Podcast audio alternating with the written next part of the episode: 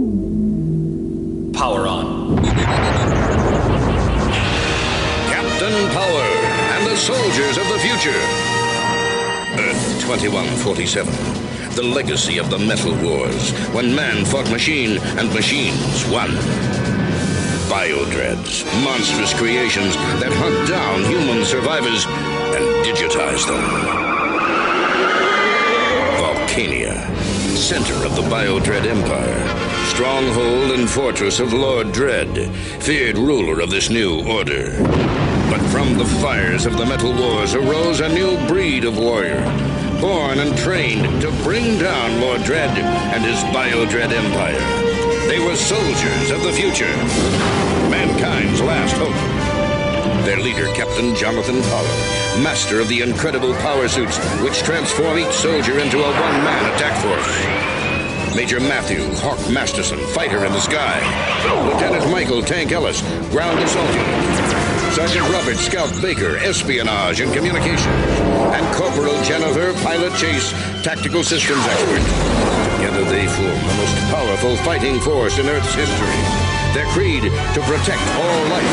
Their promise to end Lord Dread's rule. Their name Captain Power and the soldiers of the future.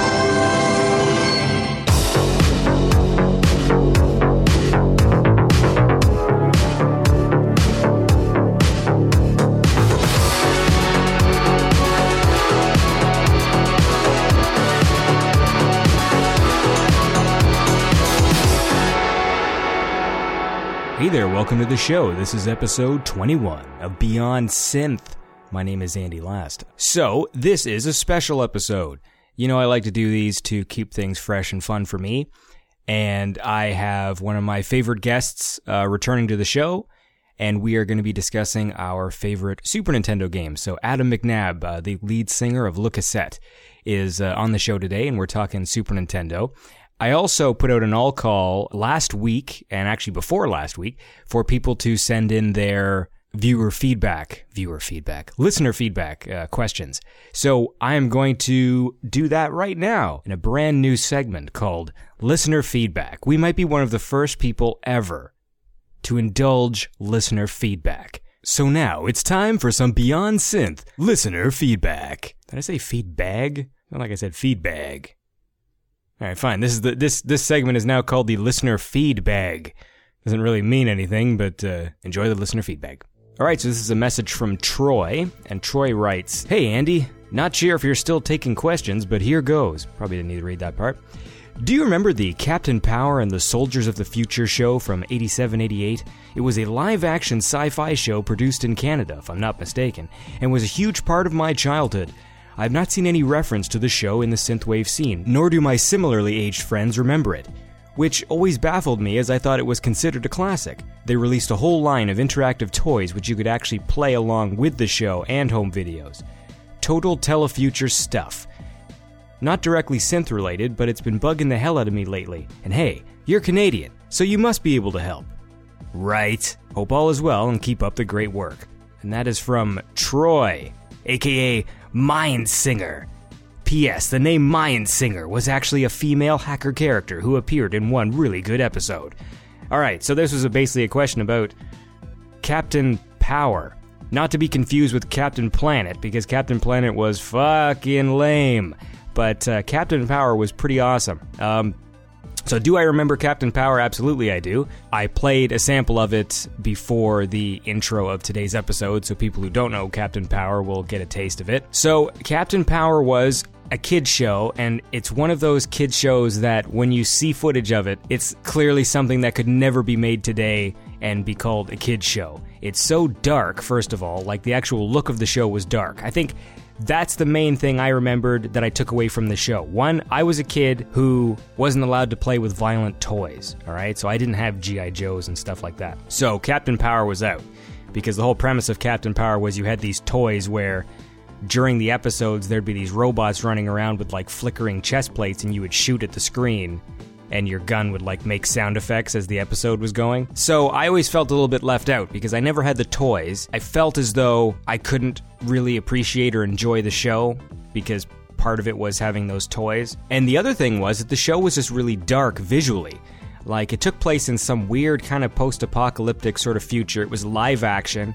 Uh, and it was filmed very dark. It was like it always took place at nighttime. There were these very uh, old school um, CGI robot characters, uh, you know, at the dawn of CGI, which were awesome. So they were very uh, simple looking, blocky robots. It's just interesting seeing those shows, you know, in the 80s, the kid shows that, uh, that we grew up with where they just do things that you just wouldn't do in a show now. Have characters run around with guns, threatening to murder other characters in the show. I think there's just sort of things that they don't do in shows now. Like I think they avoid like using the words kill and uh, threatening people with with that sort of violence. But uh, yes, to answer your question, yes, I have definitely heard of Captain Power, and it's uh, it's a weird show, but you should definitely check it out. Uh, and you can just see how sort of scary that that show probably was for a kid because it was some intense stuff. And I have a, a, letter here from a guy called Marson JP.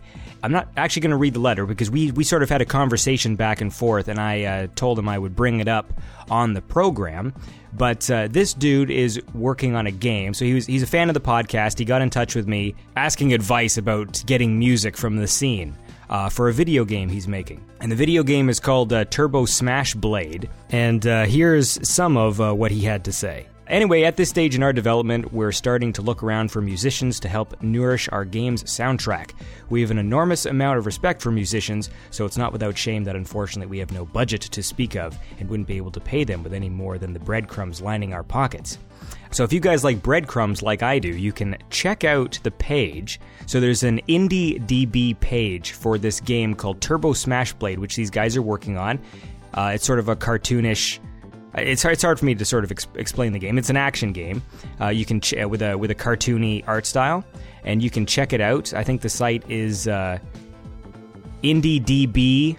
So that's the word indie, I N D I E db.com slash games slash turbo hyphen smash hyphen blade. Check it out, and if you guys are interested, these guys are looking for tracks. So this is an all call to sort of artists who listen to the show and producers and stuff. If you want to get your track or you want to get some songs in a game, sounds like a cool guy, and they sound like reasonable guys. They're not requesting that artists, you know, start making new music and stuff specifically for the game. But if you have some old tracks and if you like the game that they've made, and if and if you believe in uh, the game that they're working on, and you have some old tracks or something that you want to donate to the game, uh, get in touch with those dudes. Uh, so again, that's uh, indiedb.com slash game slash turbo smash blade.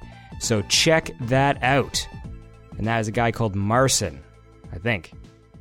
I'm going to pronounce the C as a soft C. And here's a question that was sent to me on audio. I was recently on a podcast called Ozone Late Night, hosted by a guy called Joe Esposito.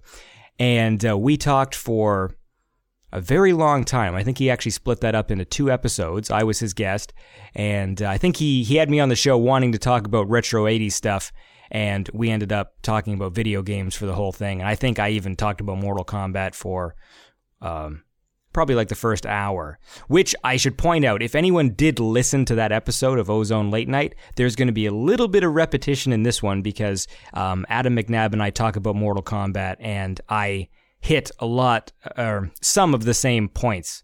I mean, my opinion hasn't changed. So every time I talk about Mortal Kombat, I say a lot of the same things. And uh, on the Ozone Late Night podcast, I talked about it for 45 minutes. I do not talk about Mortal Kombat for 45 minutes in this episode, but I probably do talk about it for six or seven. But it's a funny little segment. So I apologize. I am aware that I hit a lot of the same beats. Anyways, uh, so Joe was kind enough to have me on his show. So he sent me this question in and I told him, uh, yeah, if he wanted to send in an audio question, that'd be cool. And if he wanted to plug his podcast at the same time, uh, that was uh, fun too. So here he is asking a question, and yes. Hey, Andy, this is Joe from over at the Ozone Nightmare podcast, and I am recording this in response to your Twitter message where you were looking for some listener feedback. Now, I came to your show pretty early after getting into synthwave music in general because one of the things that I do when I find a new musical style that I like is go out and try to locate a resource to get exposure to a variety of artists in that genre and then start building my music library. And I initially listened to episode 13, which was the Betamax episode of Beyond Synth. And when I started listening to it, what I was expecting was a pretty standard music show where it was probably going to be an artist promoting a new album or talking about an album that was available for sale and some tracks being played. And that was kind of what I thought I was in for, and that was it, which is fine. But, you know, it is just what it is. Uh, it's, it's a sampler. And that is not the episode that I got out of the Betamax episode. Once I started, once it occurred to me that I was still listening to it and there was GoldenEye discussion, the video game, going on, I kind of knew I was hooked and I kind of knew I had to go back and start listening to all the episodes because that's not the standard music podcast that I'm used to listening to. That's what makes it so good. And I'm glad that I did because the first episode you ever did was with the guy who did your theme music, the artist Ogre. And once I heard some of his stuff, I pretty, I would say within five to 10 minutes, if I even waited till the episode was over, I went out and got 194 and Calico Brume, which are two just dynamite albums that he did and that I still have on a heavy rotation as I'm recording this right now and uh, and that was also part of the reason the show the strength of the show was another reason that I wanted you to come on to the late night show that I do over on our website which is at ozonenightmare.com because I wanted other people to not only get exposure to you as the host but to to then go find your show and get into this music. And I've already gotten responses back from listeners of our show saying that they've done just that. Uh, and that's exactly what I want. I knew that this show was not just something that I liked. I knew that the quality of it was something that a lot of people could get something out of. And if I could also, by way of your show, expo- expose more people to this type of music, then mission accomplished. And that's what I've been able to do. So I am an absolute fan. I think the show is just exceptionally well done. I think it is a fantastic resource for people who are into this music. And I look forward to more shows, more artists, and being able to go out and find more new stuff thanks to you. So, Andy, it's just a great show. And uh, thanks for putting it out there. I'm looking forward to hearing more of it. All right, later. Hmm. So more of a comment then, but uh, otherwise good stuff. Uh, yeah, Joe's a cool guy. Um, it was fun being on his show, and uh, yeah, that's what he had to say, which is uh, very kind and flattering stuff to me. So that's great. Uh, I like to listen to stuff like that, and now you get to listen to it too. And just know that as I was sitting there listening to that, I was smiling because it's good when people say nice things about the things you do. Got a question here from Lone Wolf. A lone wolf star child. He says, Andy, you're a cheeky schlag, and I love you for it. By the way, do you have somewhere that I can donate money to the show? Because I think you deserve it. Lots of love from a lone wolf. Well, Lone Wolf, um, I've been thinking about this for a while. I mean, it, of course, it would be nice to get a, a, little bit of money. It would help with the uh, hosting costs and all that stuff, and and also maybe allow me to make more episodes than I normally would. But I'm not the kind of guy who's going to put like a donate button on the website. Like to me, that's weird. Uh, I think the podcast will always be free. One funny thing I could do is just really hound Kavinsky. finally get the Kavinsky interview and then charge everybody for it would be hilarious but no i'm not gonna i'm not gonna do anything like that. So what i've been thinking about doing and maybe people might have some some ideas is i want something to sell. You know like i'm gonna make a product that i can sell and then probably pimp it on the show as sort of a hey the podcast is always gonna be free. Glad you guys like it if you like it and if you want to help out the show, here's a thing on Bandcamp you can buy. It's like you're supporting the show, sort of thing. However, the thing that I make might not be what people are expecting. Uh, so that will be sort of interesting, but I don't have uh, I don't have a plan as of yet. So the bottom line is, thank you very much, Alone Wolf, for your uh, awesome compliment.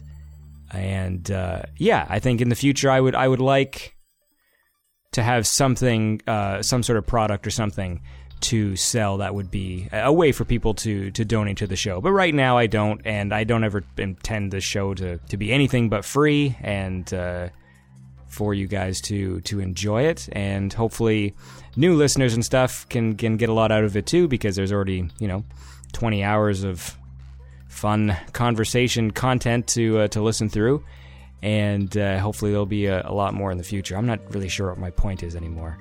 Thanks, a lone Wolf. And this is a letter from Eon D. Filho, I think it's pronounced, or Filho. Uh, I'm going to say Filho. Um he says, Hey, Andy, your show is great and fun. Those words were capitalized. These artists really deserve way more attention. Keep it going. Cheers from Brazil. Eon. P.S. Where can I read about jacket news? Well, I'm not sure where you can read about jacket news right now, but I know where you can get some right here. And I'm speaking now to Vincenzo, who is going to tell you what the jacket news is for Brazil. Hey, Andy. Yeah, please repeat the, the question.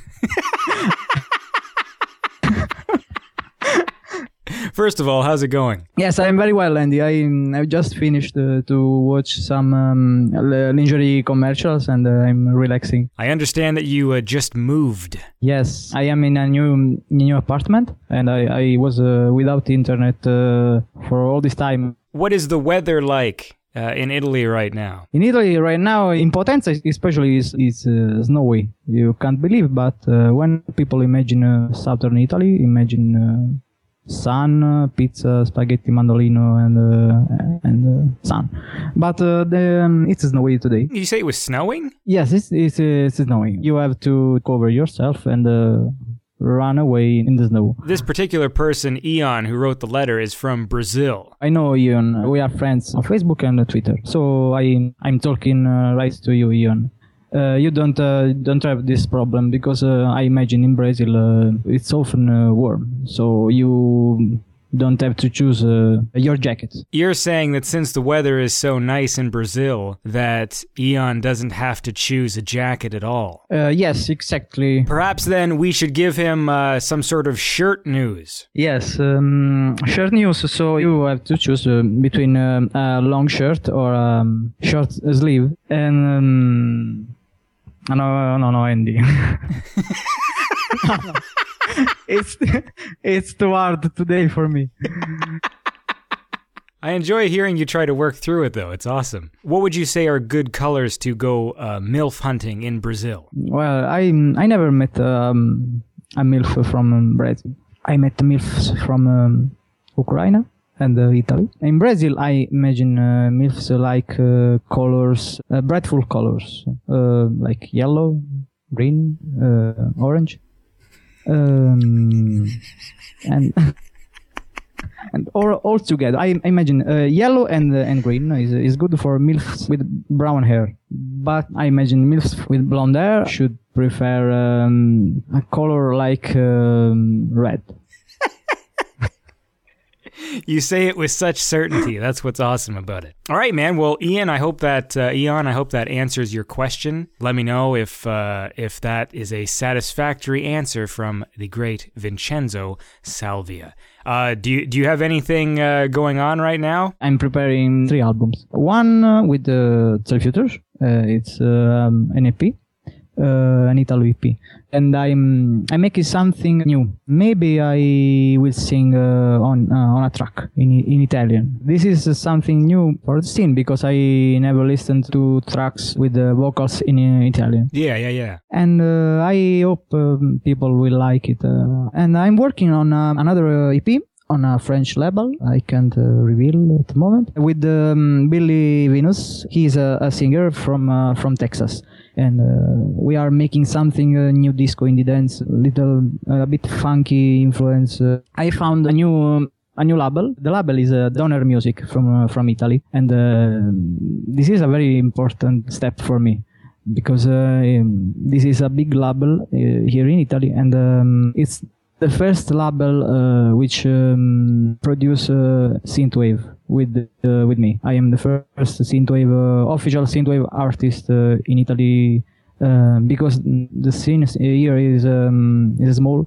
And, uh, this is a, a big label, and um, with a distribution from uh, Sony Sony Music. I'm a bit anxious uh, because uh, I hope uh, my music uh, will go strong. So I I made uh, three tracks for um, this uh, this EP, and um, I think I will uh, relax for all the year because uh, I'm uh, totally stressed because I when I have a fr- the, the, my free day I I work uh, on uh, all the albums. Uh, one track on the morning, uh, the other track on the lunchtime, uh, the other track on the afternoon, and I go, I return on the first track to listen again, and uh, this is uh, quite crazy. Yeah, for sure. Cool, man. Well, I wish you uh, I wish you luck on uh, all these projects you're working on, and I look forward to hearing them. And uh, we'll have you back on Thank you. when you've got something to play me when they're not uh, secrets anymore. Okay, sounds good, uh, Andy.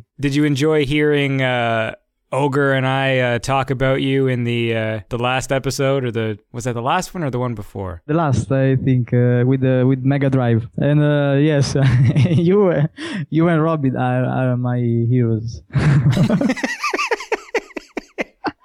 All right, man. Well, it was uh, it was good talking to you, and uh, we'll fucking uh, catch up with you one of these days. Okay, Andy, it was um, very, very funny to talk with you again, and I hope uh, to come back uh, with um, the, my Jack news and uh, something uh, new. um, Uh, ah, something new. Ah, fanculo. what does that mean? Did you just say funkula? What was that? it's fuck. fanculo is fuck. Teach me that. the word is vaffanculo. It's uh, it's, uh, Vafunkula, like that. Va, Yes. vafunkula. When, when you are angry, you you say "vaffanculo" and uh, you you feel better. and I feel better now because I can speak English. And I feel better too. Vafunkula. Spaghetti. Vaffanculo spaghetti. Vafunkula spaghetti. Vafafunk. va- va- I fucked up. All right, man. Well, you have a lovely day, and it was uh, good talking to you. Yes, uh, thank you, and I wish um, I wish you all the best. I can't wait to hear your new episode. It's uh, it's always uh, so funny. you are you are a genius. Thanks, buddy. Vafankulo. Fuck you. Fuck you.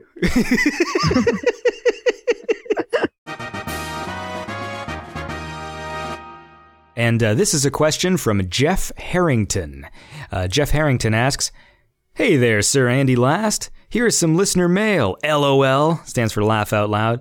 My question is Are there any plans to have the godfather of synth himself, Rick Shithouse, on the podcast? Well, Rick Shithouse, as you know, is the uh, the guy who runs the whole Synthetix blog. Very important to the scene in many ways. Uh, he's created a, a very welcoming place and a very supportive place for artists in the synthwave scene with the reviews that he does on Synthetix and also the Facebook, which is super important to the whole thing. Um, as for having him on the show, uh, I don't know, Rick. Do you do you want to be on the show? Ugh, do I have to?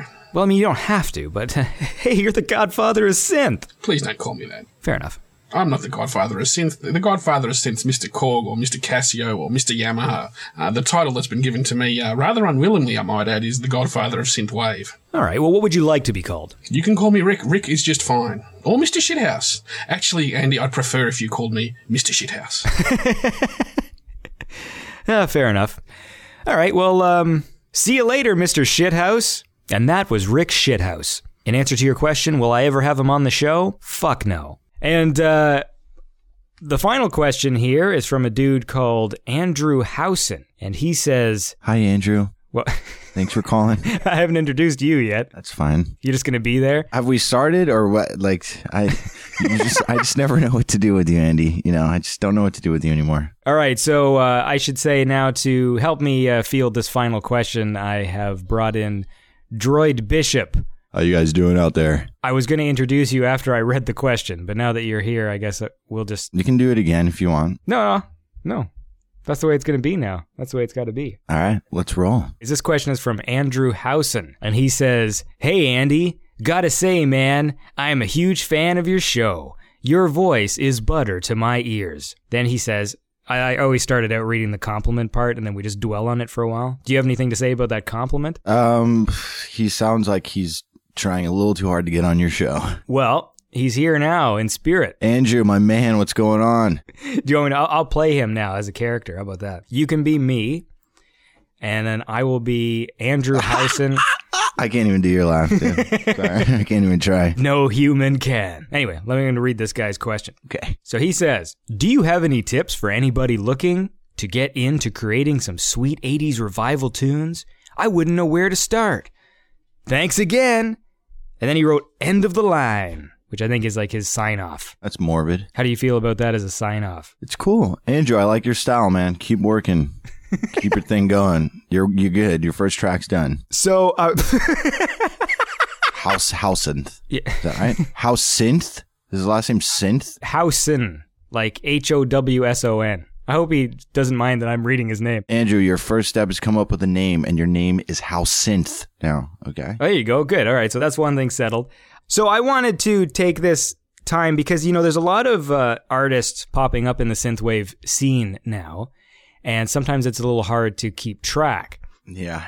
I would say, and I had this discussion with Arcade High, I think the main focus of new artists should be having some sort of an original sound. And I know that's a very sort of basic thing to say, but I feel like any new artist coming into the scene, sometimes it feels like there's a lot more, or there's sort of like this sort of homogenous sound when a lot of the artists come in and sort of have stuff that's hard to distinguish from the other stuff that's coming in. So people should try and focus on bringing some something original there, whether it's with vocals or using some sort of interesting synth that maybe like carries through their tracks. If they're going to do instrumental tracks, you have to find some other way to sort of create like the vocal of the track. If I may interject for one second on that thing, I think some people uh, think you can do an instrumental track that's meant to have a vocal on it and put that out instrumentally. And to me, that doesn't really work because you're not treating it like an instrumental song that needs its own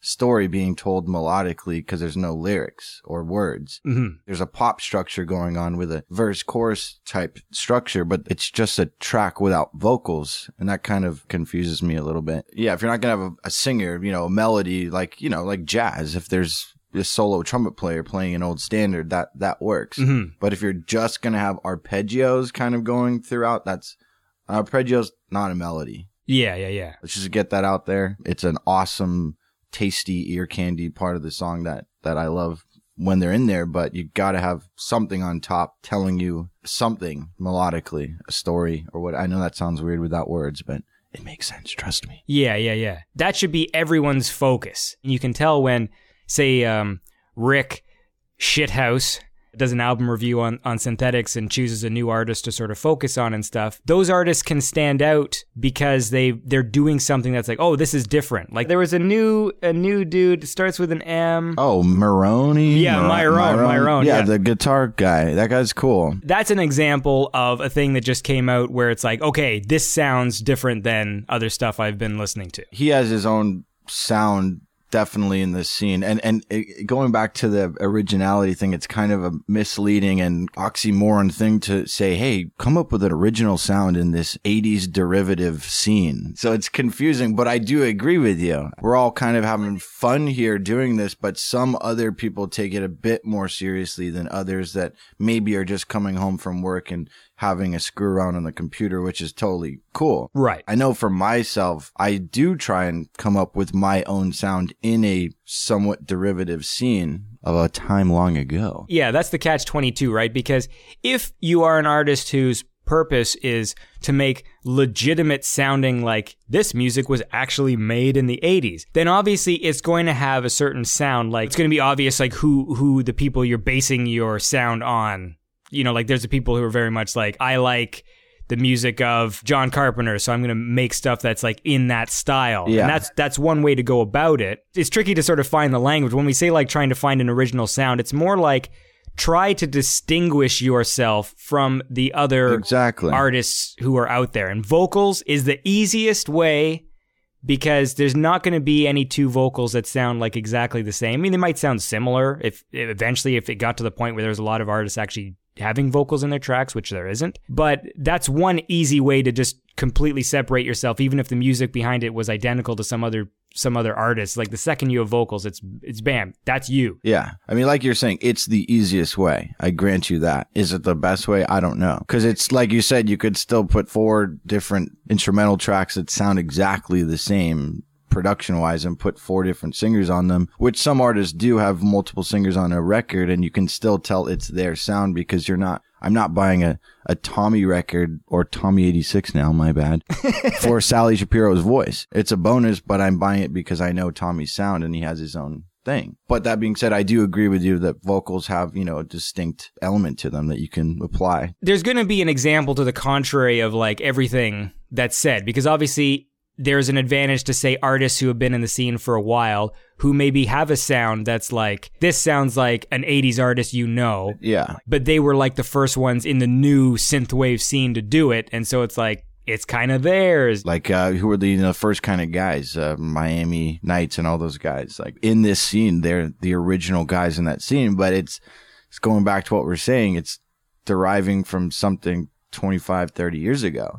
But they still have current moments in there. They actually don't sound like it was recorded 30 years ago. right that stuff is cool too like because I like all the the retro kind of synth sounding stuff, and I just heard um, an album by a dude called uh, was it Dallas Campbell, Oh, that's my boy, Dallas. Yeah, he's cool. and the last one he just put out Origin Seeds. It is called Origin Seeds, yes. What I like about this one is it sort of has like that late 70s, really early 80s kind of sound to it. Yes, yes. And I commented briefly when he like posted up the album, but I'm like, this thing sounds like it was some weird record that would have been in a stack of records. Like, say, like my parents had like all these like disco records, like ABBA and stuff. And this would have been some record that was like tucked in between there. Like, oh, what the hell's this? Yeah. and then throw it on. Like it really has that sort of legitimate retro sound. And what I like is that it, it does have that sort of late 70s kind of. I mean, I hope he agrees with this because that's what it sounds like to me. Like there is that that, that weird um, psychedelic, like uh, disco sort of influence to to some of the stuff. Yeah. I mean, I talked to him about that the other day. We were talking about uh, each other's sounds and songs that we had, and I told him that that uh, he really did have his own kind of sound in this scene, and it, and I, it was very late seventies. I told him, and I think that he would agree to that. So yeah, he's pulling his own sound out of this, even though it's it could be from the late seventies, early eighties, right? And the point is that when I listen to that one now, I'm like, okay, I don't hear other people doing stuff like this. Like I think the closest thing was uh, when I when I first started getting into synthwave music, uh, like Star Force had some tracks that reminded me of that similar kind of vibe that like the late 70s early 80s weird psychedelic space kind of Yeah, definitely space spacey vibes. when we talk about like the the homogenized sound of synthwave, it is what you're talking about with sort of like the arpeggio. When I hear the most stuff that sounds the same, it's like that kind of stuff. It's that kind of stuff. I know what you mean. That what is that kind of stuff? But you and I know what we're saying when we say that kind of stuff. And anyone listening right now knows what we're saying. It's the which I'm pretty sure we all did that. I did that when I first started doing this. How what's the first thing you're gonna do? Um, okay, I know how to use a computer. Oh, this thing has an arpeggiator and you know, just put a four on the floor beat and a pulsing bass line and you can get something going. So everyone starts that way. At least for myself and some other people I know, then you tend to say, okay, I got past this barrier. Now how do I come up with my own voice in this scene? Right. That's where you're going to separate yourself because, and this might come across like an asshole thing to say. I don't mean it that way, but there fuck are y'all. just a, extremely amount of new guys coming up like every day. It seems like now. I think the bottom line is, and I think we're both coming from the same place. Is it's it's you give people leeway, especially like new artists, if they're serious about it, that you know their first release. I mean, this is the same way with like any sort of art. Whether it be, you know, like, you know, movies or comedy or whatever, you know, the first album or the first thing that people start doing when they try and start exploring themselves artistically is to sort of, they take little bits and pieces from the artists they like Yeah. maybe they're doing it subconsciously, but it's like, oh, you watch some old comedy sets of some famous comedians and you can see how they change over time like maybe they're they're doing their their sort of impression of the people that influence them Yeah. and then they slowly find their own voice so it's not like You're not intentionally ripping someone off. You're just that's the best way to learn. the, the whole point of this whole like answering this question having you here it's like it's not to say don't try and experiment or, or that the first thing you you release and throw up on synth, synth, synth, Synthetix Synthetix. is uh, is expected to be some fucking masterpiece of course people grow into it You could get lucky your first time, but it's probably not going to happen. you know, if people are serious about it and serious about making cool music, that it's it's not about you know whether or not your first couple releases like the quality's weird or the mixing's off or you're you're slowly learning how to do it. It's that you should also have in the back of your head, well, if I just put out a track that sounds exactly like another artist in the scene, maybe I should rework it somehow. You know, like bring Yeah. something to it. I mean, there's so many reasons why why someone would, would make music. Sometimes it's for themselves, their friends, whatever. I mean, the main reason is is to kind of give something back to to everyone and make a moment for someone. And an original moment is better than a non-original one because you've already had that one before. If you know, if, if things are popping up all the time that are similar, and I think that's just what people need to strive to do. Yes, it's a fun scene, so you can't really take it too seriously. But, and I know, you know, we're not going to be on MTV and all this stuff with our music, but if there's potential to reach more people with what we're doing, that's always a plus. Mm-hmm. And I think some people don't think that way. They're just kind of having fun in our little small scene and, and that's okay too. But I mean, if, if you're not getting the results that you want, then maybe think about why you're doing it and if you need to be doing it or if you just want to listen to it. Yeah, that's the thing too, because I think anyone asking this question, or a lot of the people who post their stuff on Synthetix, or you know, who are new artists in the scene, if I mean, they want attention, like they want people to listen to their music. I'm assuming, Yeah. and so th- those are the people who I'm sort of directing this response to. I'm not not the dude who's like going to make a who doesn't care. Yeah. You know, this is for the person who cares, who says, well, why is it that when I post a thing, nobody comments or whatever? I'm like, well, maybe try and make it something worth commenting on. And I mean, this is like a brutal thing to say, but, But some people y'all. aren't. Some people aren't good at making music. Hmm. I'm not good at a lot of things, so there's plenty of things I'm shit at doing. And I just think that there is a cool thing about this scene where someone can like, well, I want to do it. Maybe I can't do it, but I want to do it, and it's and it's fine. But th- that's why you're not getting results because maybe you're really good at math. And not good at this, and I suck at math. So we need you. We need your math skills, bro. Yeah, man. Math wave. Math wave, baby. Andy saving lives. Well, do we need to like solidify what we're saying here or No, I think this was good. I feel like what we said was really good and important, but did we help Andrew? House house synth? well, we helped him that way at least. Now he knows what to call himself. if I could wrap it up into a sentence, it'd be like, Hey, do we need more people making music? Yeah. In this scene, of course. Are you welcome? Yes. Do we need five more Mitch Murders? No. We've already got one of those. So do your own thing and rock and roll, baby. That's that. Thanks, James Bowen. We need five more Lazerhawks though. Ten more Lazerhawks. Bring those on. It's fine. yeah, maybe one of them will do my show. Hey, but I'm here. I'm here. Just know that I'm here doing your show. I'm very thankful for it. You know, I'm a big Droid Bishop fan.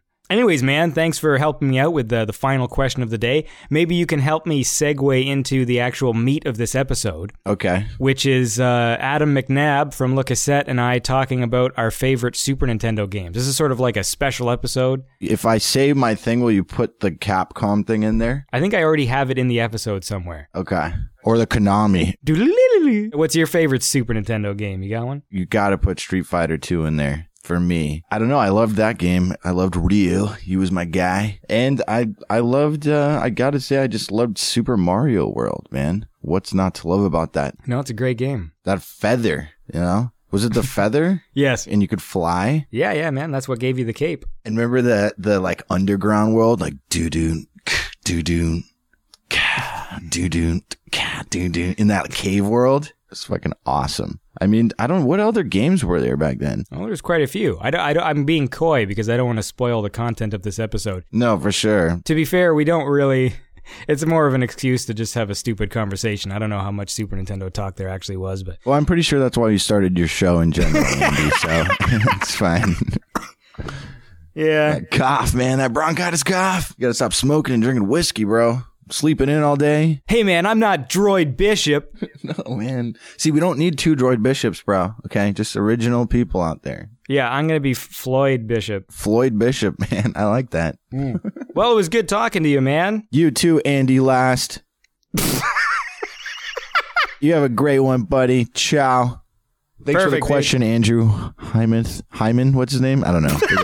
Later, Andy. Bye. What's up, McNabb? You're next, bud.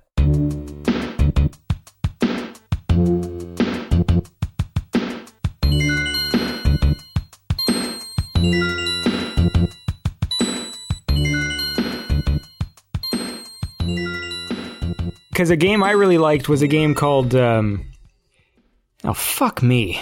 Uh, uh, I don't know that one. It must be on the. Uh, it must be a one that was released in Canada, I guess. no, what the Oh, hell Games was it? Master did a review of it. oh fuck me! Got a, a massive three from me. I thought it was awful, but they uh, at least they tried. I'll give them a ten for effort. Oh, hang on, hang on, hang on a minute. What? What do you need me help with? Do you need me to wet your bottom? Oh, hang on, hang on a minute, Andy. We've got to, we've got to sort out this live stream for the missus because she's wanting to watch some stuff on IT. Why don't Why don't you come down here and watch it whilst I go upstairs? Then I'm literally doing this podcast right now with Andy. Say hello, say hello, say hello to Andy. Come on. What are you two? You can't be shy. Come on. Why don't you watch it down here and I'll go upstairs now? Oh, now she's talking. Fucking hell. Do you want to say bye to Uncle Andy? no, no. Right, I'm going to turn this off first. I'm going to turn my PS4 off. Hang on, hang on. Right, now change your HDMI to TV, and then there's your remote to change the buttons. Are you happy now? Lovely. Oh, fuck it. Right, fuck off then. oh, one, two, one. Fucking do one. Sorry, mate. Sorry about this. Sorry about this. It's okay. Right, don't disturb me anymore now, or you'll get no dinner money. I always answer the phone with a with a I do joke voices. Like I don't like talking to telemarketers, but I will say hi. Uh huh. So I just naturally pick up the phone and go like, "Hello," and they're like, "Oh, can we can we speak to you know whoever owns the house?" I'm like, "What?" And then I'll pretend I'll be like, "Honey, the phone doesn't work. The microphone's not working," and I'll see how long how long they'll stay on the line. I've done that a few times when I'm ringing up like my work and stuff. I've pretended to be an old man. Mhm. I can't even fucking do it. Oh, oh, hello. Can I speak to Can I speak to Marjorie, please? And they're like, Who? Uh, Marjorie. it's it's Jeffrey. I'm wanting to call to you about a house that is on the market. And they're like, uh. Uh, well, well, uh, there's no Marjorie here. And I go, it's me, you fucking bastard. they go, Adam. Right, fuck it. Let's start. Okay, here we are. I'm Andy Synth, and I'm here with uh, Adam McNabb, and we're going to talk to you about c- cocks. Yeah, we're gonna be counting down our top five cocks. Hey, mate, have you seen that pro? Have you, have you, you know, guys can break the dicks, right? I love any You know that. sentence that. starts with, "You know, guys can break their dicks, right?" Yeah. So it's basically a program about, you know, men who, it's, it's okay to break your dick. You know, that's what they're trying to say. But they're saying, get it checked at a doctor's because if you don't, it'll heal. It'll heal bad and you'll end up with a crooked dick. but what do you mean? Like, how do how do they break them? Well, when you're having sex, you know, when a boy meets a girl and, the, and they and they fall in love, and the the birds and the bees and all that bag of crap, right? And you know, you, you're in the moment, and you go full on, full pelt, bing bang bong, skin on skin, and uh, you know that bit where, guys, you all know this. Right, come on, right, when you go at it full pelt and you go it in, but it hits the side of the entrance and it kind of like jolts, and you're like, ooh, that's hurts a little bit, but I'm going to carry on in a minute because it'll be fine. Mm-hmm. But sometimes men go at it so hard that they it's they rupture their um, Ah! capillaries. Yeah, yeah. Nope. I am. Uh, I'm abandoning this line of questioning. We are going to uh, just Okay, let's skip that now. move along.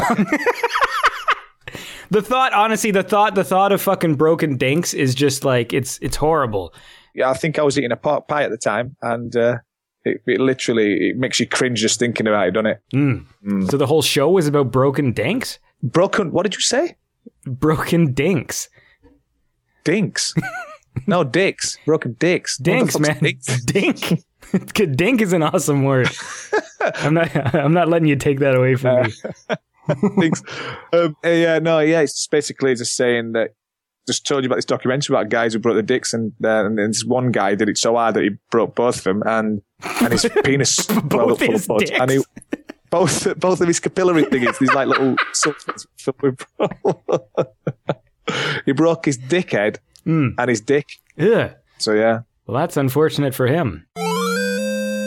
If you could tell by the stuff that uh, preceded this, this is a very special episode. I'm talking to Adam McNabb, hello. lead singer of Le Cassette, and we're going to talk about our favorite uh, Super Nintendo games. That's right. Well, my main mandate here, it's not like a top five or whatever. It's just a list of games. And I'm, I'm going to say even games that just mean a lot. Because there's some games that I remember I didn't play very much, but for some reason they they had like an effect on me, you know. And then there's others that are special because you just played the shit out of them. Pretty much, yeah. All the ones that you play, but you can never get past a certain level. Mm-hmm. Just don't want to touch it ever again. Tell me one of your uh, all-time favorite Super Nintendo games and why. Oh, it's got to be Donkey Kong Country, right? You know, the, I did li- I did like the trilogy, but Donkey Kong Country Three, Dixie Kong's Double Trouble was was the one for me because it just felt like an. I, I know it wasn't, but it just felt like an open world, and you know, you had all these places to go, and like just uh, it was just it was just great because it felt like you could discover new you know new places and, and all these little little games and puzzles you can play. I think that one because it was beautiful. I mean, the graphics were stunning from the first game they made, but I think as it went on, the graphics got better and better. I just thought it were a really, really like satisfying game. Really cool.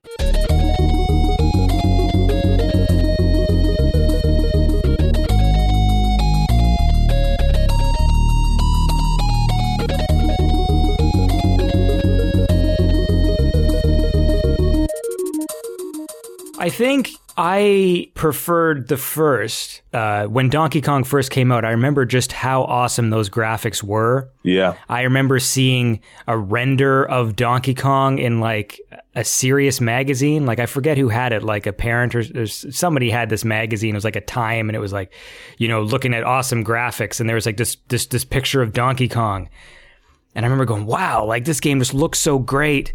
And one thing that always bugs me about sequels is when they don't let you play as like the hero. And what annoyed me about the Donkey Kong sequels, even though like I appreciated that they, you know, they were they were still like good games, Uh huh. was that you didn't play as Donkey Kong, right? Because in part two, doesn't he go missing and you're playing as Diddy and Dixie? And the other thing was I really liked like in the first like the first Donkey Kong, and this is something that I found really weird about Nintendo franchises lately, where they've sort of like the music used to be better. Like in Donkey Kong, the first Donkey Kong game, besides the goofy like jungle rap stuff and like the the nonsense that's in there, um, there's a lot of really great music tracks. Uh huh. And I think part two had some as well, but I started to feel like the music kind of got kind of slightly worse with each one. Like the first game, like the the water music, like the underwater music, I really liked. Yeah, that was that was yeah that was stunning, wasn't it?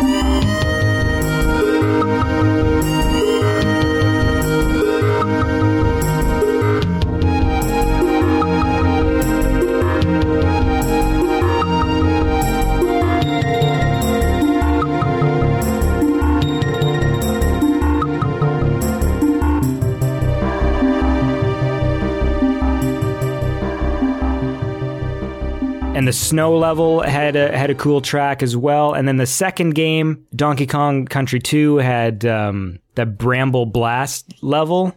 I remember there's just this really cool song in the Brambles where you're like uh, shooting around the the thorns or whatever. Yeah. Yeah, so I don't know, like what was it like? Just because the third one was just bigger, like was that what you liked? Yeah, I'd, I'd say so because it just felt like it, more of an open world. You know, like like even in the hovercraft, you have you had a goddamn hovercraft for God's sake. You can go like and like find and discover new areas and like you know bust open a cave and then do like a, a, certain like you have to do a certain what's it pattern with your with your keypad not with the keypad with your, with your joypad and stuff you know what I mean? And Mm-hmm. and you'd get loads of little coins that you can you just that little thing I thought I thought it was great. Graphically I thought it was I thought it was better as well. Yeah, and uh, Kiddy Kong that's it. He's a little bit of a deranged cousin of Dixie Kong.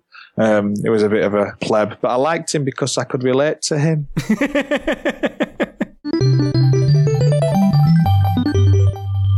there's just something about the originals. yeah Even though a sequel could come out and technically have better graphics and double everything that was in the first one, sometimes there is just something so special about like that first game. For me, that's the case for me with Donkey Kong. yeah I just have more of an emotional attachment with the first game than I do its sequels, but I don't I don't deny that the sequels were also good games. Thing is, though, with the first two, my friends had them. I didn't really have them. I used to go around to theirs and play it. Right. And I thought, you know, the third one's coming out. It looks really good. I'm going to get that. And yeah, I loved it. So I didn't really play much of the first. Uh, it was mainly when I went around to my mate's house, I played them. Yeah. I do, I do play them on the emulators now, like with my PS3 controller, man, which is class. You can link it up via Bluetooth. Well, that's cool. I've never tried. I, I just have a USB. Yeah, you can link it up. Did you own many Super Nintendo games? the Mortal Kombat's, right? I hmm. had Mortal Kombat 1, 2, 3. That was Ultimate, wasn't it? That was the one I didn't own. I'm a huge Mortal Kombat fan, Yeah. and I don't even think I was aware that Ultimate even existed on the Super Nintendo. I remember I think I eventually played uh, it on an emulator and it was really bad.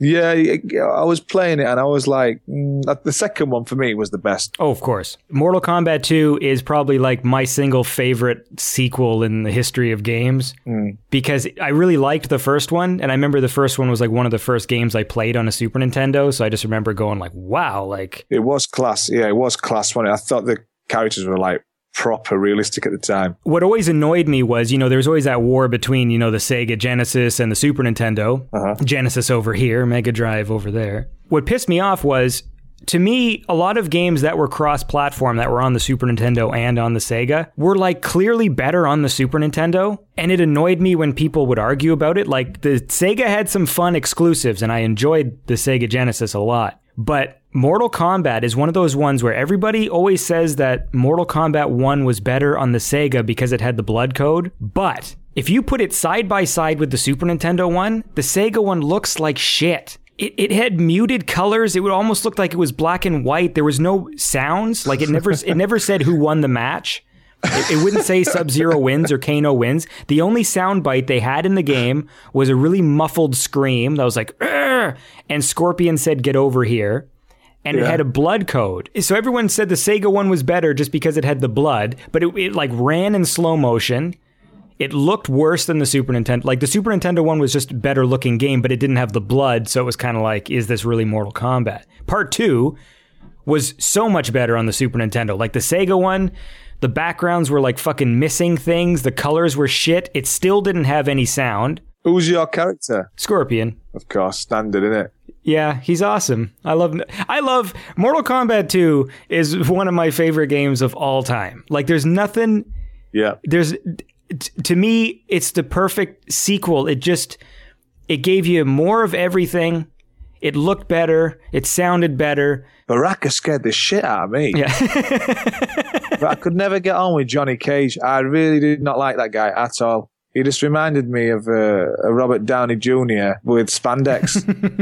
Scorpio is like a standard default character, isn't he? yeah. Scorpion, fuck it. I I'm so knackered, mate. I can't even fucking think straight. Scorpion, yeah. there's something um, that's awesome about just really simple and awesome character design. You know, it's like when you watch Lord of the Rings and it's like, yeah, there's these dudes in black cloaks riding horses. Like that's cool. It's so simple, but it's like it looks awesome. And Scorpion, I just love. He's just Yeah. a fucking flaming s- skull head ninja. Like it's so simple, but it's wicked. Obviously you've seen the film. Yes. I used to love the intro credits, like the actual music, man. It was absolutely quality. I still enjoy the first movie, and I've seen, I've seen the second one way more than anybody should because I, I, it's so terrible. But to me, that movie is hilarious. And on Blu-ray, I own it on Blu-ray. I'll say that. Mortal Kombat, Mortal Kombat Annihilation on Blu-ray is amazing because the special effects are so bad that there's moments where you can actually see the seams. Like, this is sort of like a nerdy thing, but like, you know, if you're doing special effects, there's like layers. Hmm. And there's a scene where like the clouds are warping around and you can actually see where the cloud just kind of stops and there's like a harsh line because the layer was just not set right. And there's these scenes like this.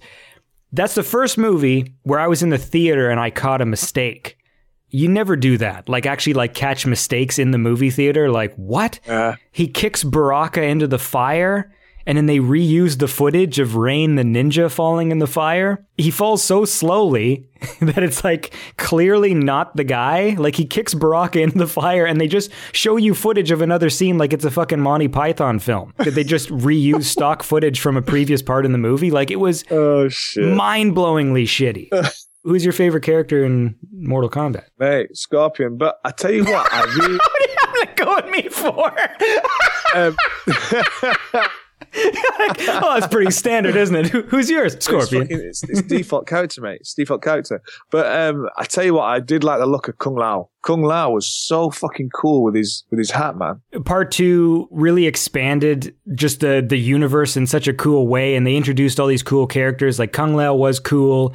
You know, Baraka and like the ninjas and getting to play as Reptile when he was the hidden character in the first one. Like there's so much cool shit going on. And then after that, even though I would buy every Mortal Kombat game that came out, Yeah. there was just this part of me that you know when you're young and you kind of trick yourself into liking things but you don't know that you're doing it and it's only it's only like as an adult I look back and go oh I know what that feeling was in my heart that, that was fucking disappointment but I wasn't allowing my my brain wasn't like allowing myself to understand what was happening yeah, yeah, yeah, yeah. why I didn't enjoy part 3 as much as part 2 cuz I'm sitting there No, like, exactly. Same. but also the character design in Mortal Kombat started to go in a really stupid direction. And with part three, it was like when they got rid of Scorpion, they made Sub Zero not have a mask and have that like stripe on his face. Yeah. Like they just made these, they took out like all these cool characters and replaced them with like Stryker, the guy with the backwards hat, and just these weird decisions. What's the other one with the guy with the um, the net, the green net? Was it not Kana? Uh, Cyber, Cy- Cyrax, Cyrax. Cyrax, yeah. I like them. Like I like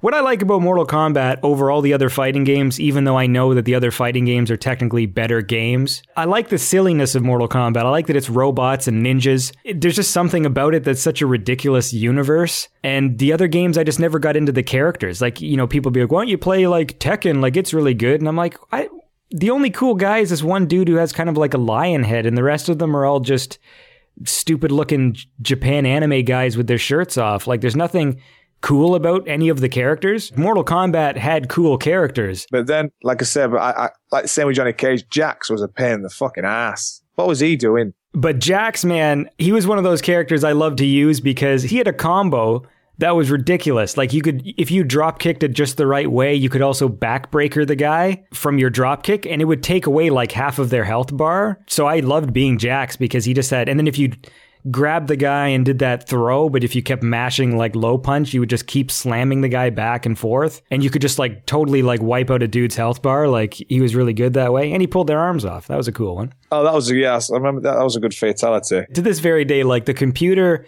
in Mortal Kombat has always been the fucking cheapest AI, I think, of any fighting game I've ever played. Like how they just always know exactly what you're going to do. It's like in Mortal Kombat, I always felt like you only win when the computer lets you win. yeah. I would just throw my spear, they'd block it, they'd duck it. Kitana could throw unlimited amounts of fans at me. But if I tried to throw a fan with Kitana, there was like a space before I could do one again. But the but the computer could just like whip endless amounts of them. Like the computer just fucking cheated. And Shao Kahn was a fucking cheap Mate, boss. Fuck that guy was cheap. mate, oh my god. The guy used to scream at the TV with that fucker. Because he's cheap. So like, many so times. fucking cheap.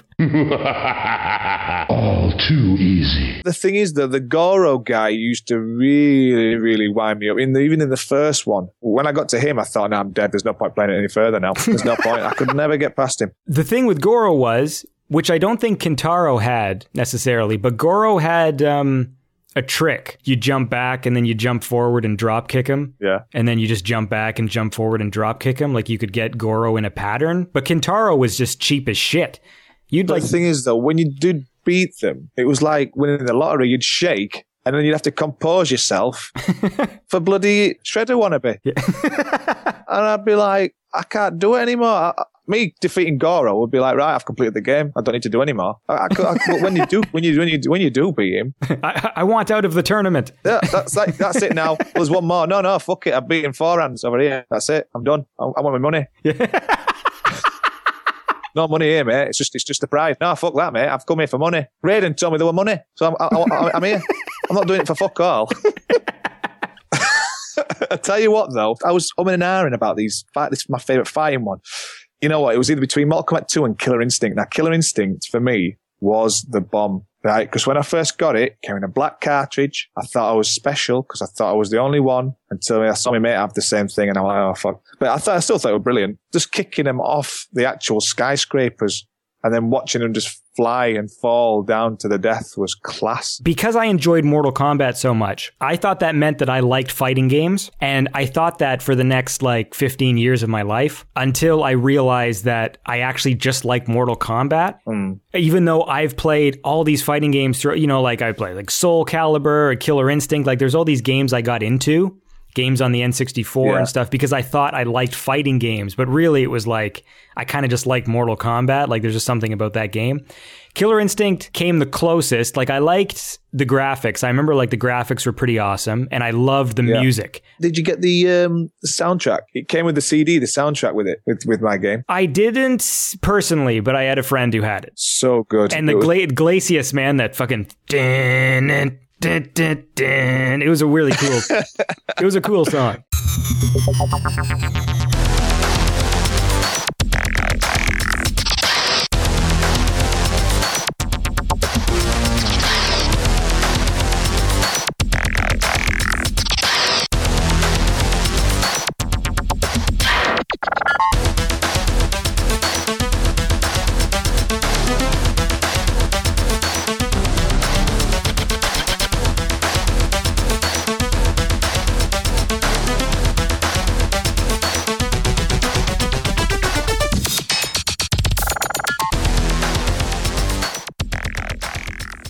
Mate, I, I used to be the best at that. I used to get flawless, all that crap, and I oh, I used to combos left, right, and centre. My mates didn't have no chance. That was the only game I felt I was good at, and I could probably beat someone, you know, in a competition with. I could I could probably go ahead with that and say, right, guys, I'll have you at this. Mm. It's just it's just a brilliant, brilliant game. All the combos you could do.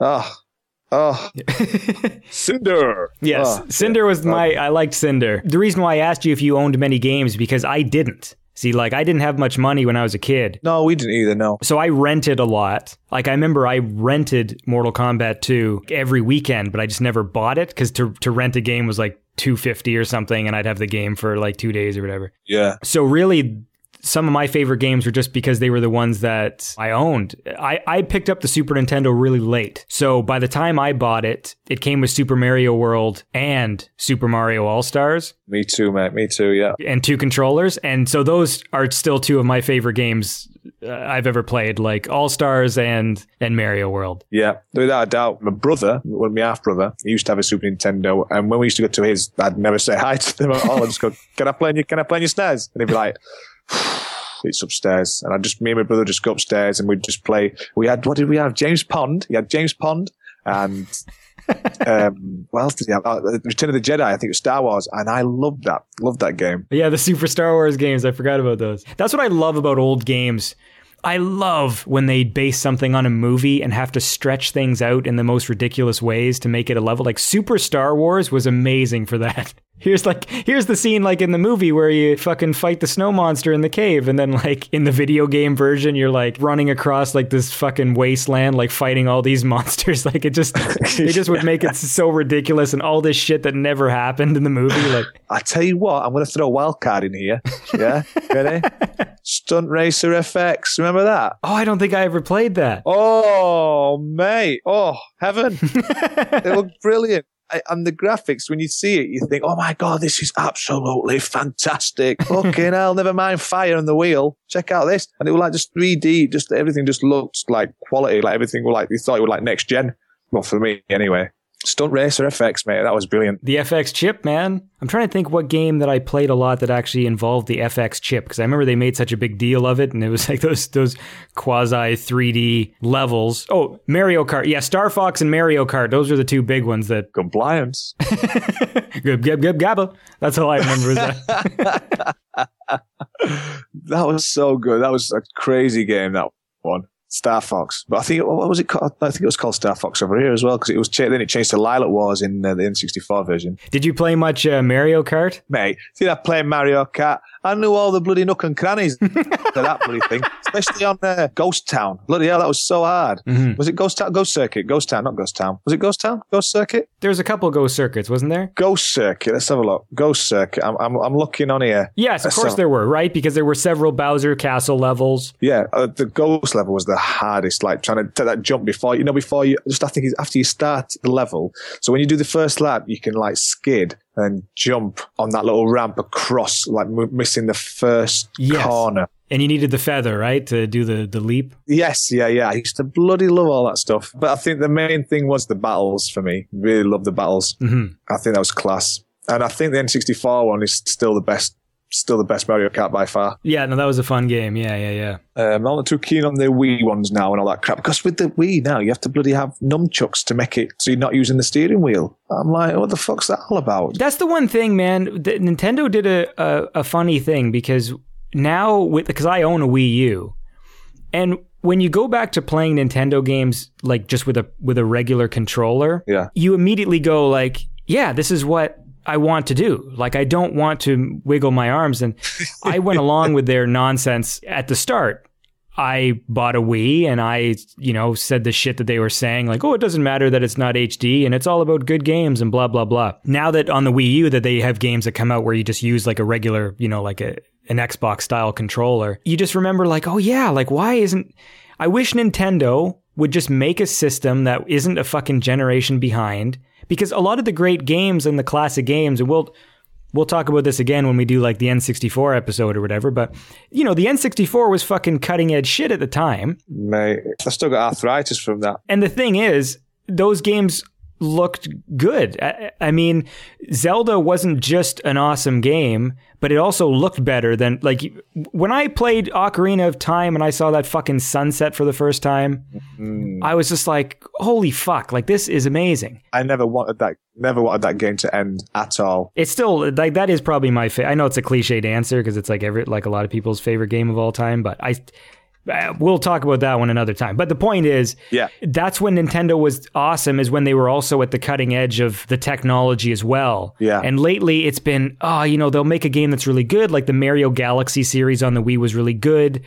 But it was it was like a generation behind in graphics, and even though it looked great, Yeah. you could play any shitty PlayStation 3 game that just looked better, even if it was a bad game. And that, that pissed me off because I want Nintendo. I like Nintendo a lot. Like, I love Nintendo games. Well, the first party games are class. Mm-hmm. It's just a shame, like you say, it's a shame because it had so much potential. And Wii U should have come out when the PS3 and the Xbox 360 came out, not five years down the line, six years down the line. You know what I mean? It's like they woke up halfway through that last generation going, oh, fuck. That company is making the weirdest, like, the decisions they make as a company don't make any sense to me. Like, I have no money right now, and there's literally some games they could announce where I would find money uh-huh. out of nowhere to, like, if they announced right now, we are making an HD remake of Mario 64, that's an instant purchase. Hmm. Even if I didn't have any money, that's like, well, I need to own that. I think that was one of the things I really enjoyed about Super Mario All Stars, because that was pretty much like, that was the first.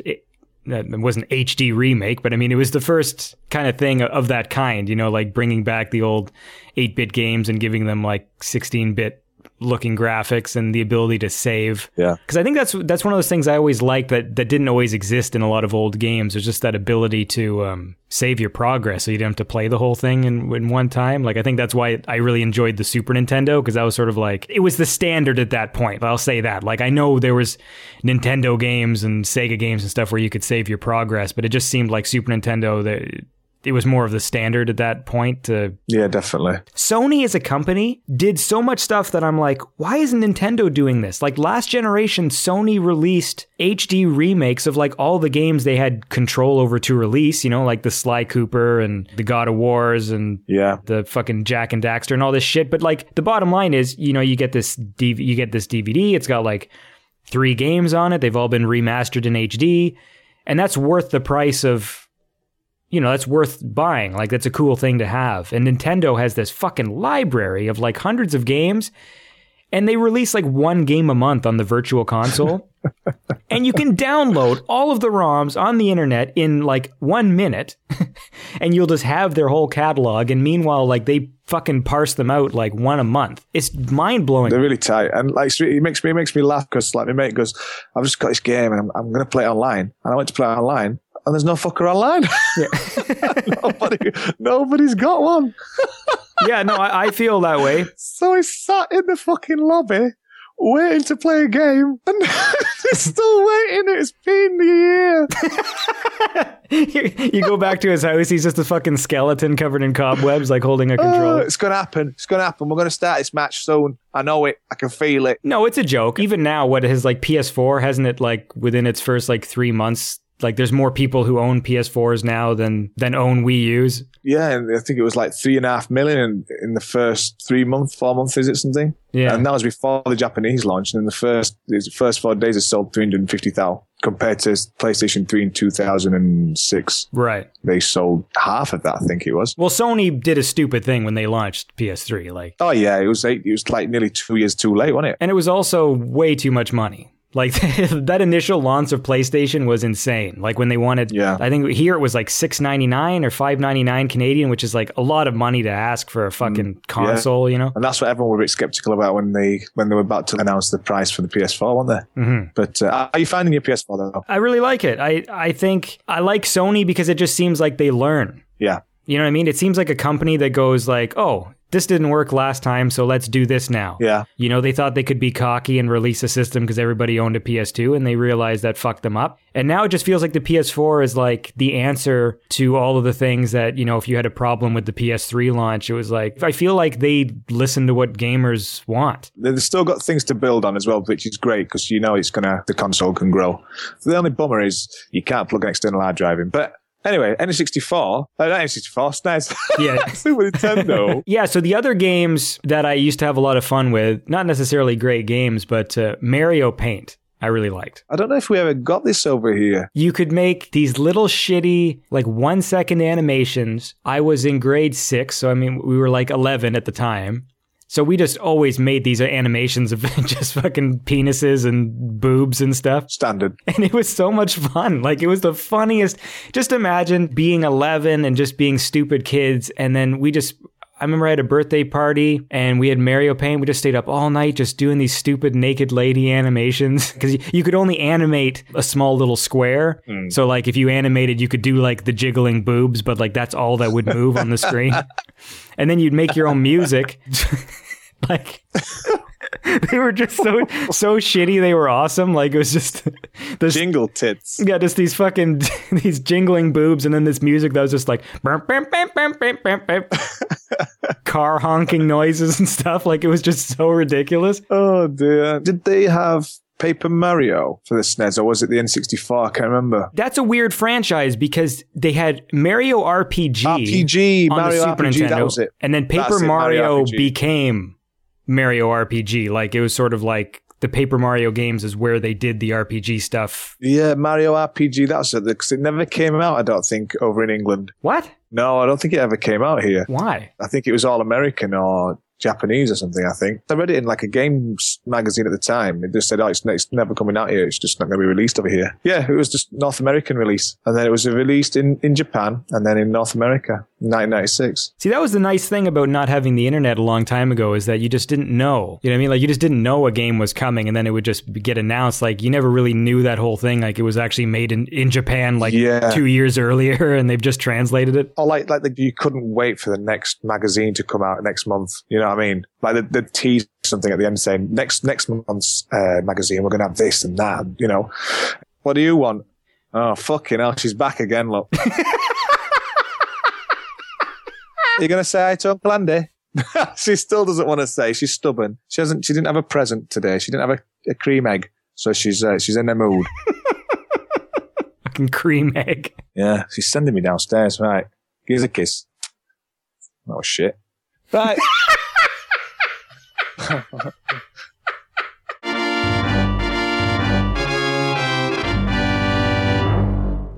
Before, when I was talking about ActRaiser, ActRaiser was the one game that I, I never played on Super Nintendo, and I played it on an emulator years later. It was such a good game that I was compelled to beat it. Like a lot of times, I would play an emulator and kind of go like, "Yeah, this is whatever," and then I'd stop playing the game. So it was just a testament to how good that game was that I played through the whole thing. And I was like, this game's really awesome because you it was a side scrolling action game. You're sort of a god or something. I don't quite remember the story, but you know, you, you side scroll, you're running around shooting things.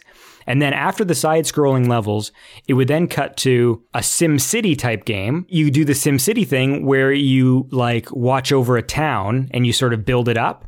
And the idea is you're the sort of god that's like kind of shaping the world, you know, like this little village. And then as the town kind of gets better, then it cuts back to like a side scrolling action thing again. right. So the cool part about the game was it was just this balance between these two types of games. Like there was this sort of like sim aspect to it.